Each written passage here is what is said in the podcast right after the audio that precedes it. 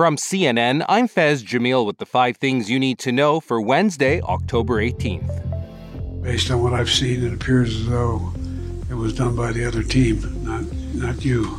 That was President Joe Biden speaking to Israel's prime minister about yesterday's deadly hospital blast in Gaza that killed hundreds of people. This doctor was working there when the blast happened. People run in the orbital theater screaming uh, help us, help us. Many patients, many people are injured, many people are dead.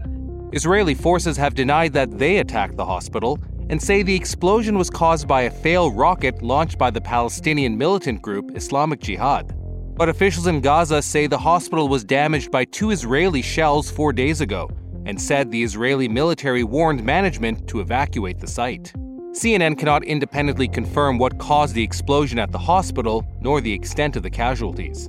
Biden is in Israel to show support for the country while also negotiating protections for the hundreds of thousands of people who've had to flee their homes in Gaza because of Israeli airstrikes. Jim Jordan is hoping second time's a charm as the House this morning prepares for another vote to choose a speaker. The Ohio congressman lost yesterday's vote after 20 fellow Republicans voted against him. Now, if Jordan loses this vote, it could push the GOP into finding another solution to the impasse as CNN's Manu Raju tells us. Democrats are floating the idea of some sort of bipartisan deal, potentially even empowering Patrick McHenry, who is the interim Speaker of the House. There's some discussion about trying to give him more authority. Also, there could be other candidates who could emerge, other Republicans who would put their hat in the ring to be the next Speaker of the House. But they could run into the same problem as Jim Jordan, unable to win over this badly divided Republican conference. For more on the speaker race, tune into the noon edition of Five Things and check out CNN and CNN.com. A vigil has been held to honor the six year old Palestinian American boy who was killed earlier this week. This is about two little boys who will never get to play together again. They will never ever get to sit next to each other in class again. That was the mother of Wadea Al-Fayoume's best friend, speaking as grieving residents gathered on a basketball court in Plainfield, Illinois yesterday, marking the boy's love for the sport.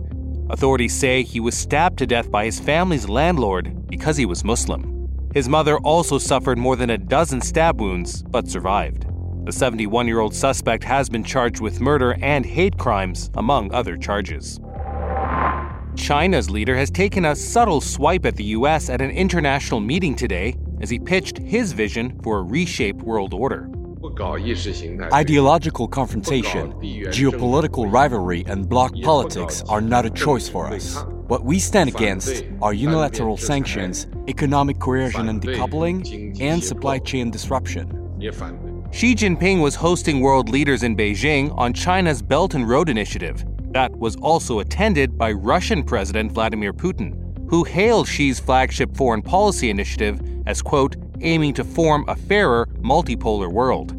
The gathering was a stark show of the deepening divisions between world powers. Coming up, Alec Baldwin could be charged again over the fatal Rust shooting. A New Mexico grand jury will soon decide whether actor Alec Baldwin should face criminal charges again over the death of a cinematographer on the set of Rust.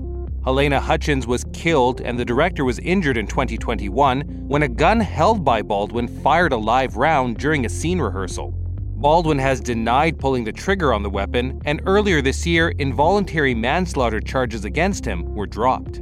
But yesterday, prosecutors said new facts have come to light showing that Baldwin has, quote, criminal culpability and say they'll present the case to a grand jury within the next two months.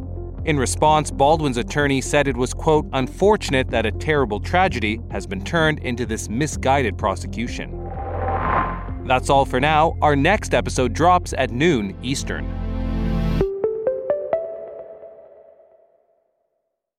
When you work, you work next level.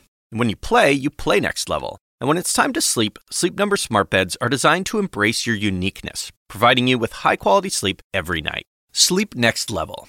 JD Power ranks Sleep Number number 1 in customer satisfaction with mattresses purchased in-store. And now, the Queen Sleep Number C4 smart bed is only $1,599. Save $300 for a limited time, only at Sleep Number stores or sleepnumber.com. Prices higher in Alaska and Hawaii.